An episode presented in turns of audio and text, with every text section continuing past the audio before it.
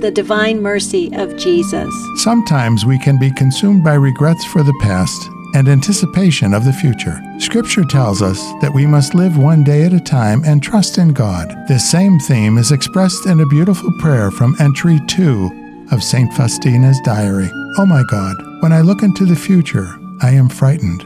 But why plunge into the future? Only the present moment is precious to me, as the future may never enter my soul at all. It is no longer in my power to change, correct, or add to the past, for neither sages nor prophets could do that. And so, what the past has embraced, I must entrust to God. O present moment, you belong to me whole and entire. I desire to use you as best I can, and although I am weak and small, you grant me the grace of your omnipotence. Diving into the diary of St. Faustina for our Divine Mercy messages. For more on Divine Mercy this year, listen to Take Two with Jerry and Debbie on EWTN Radio.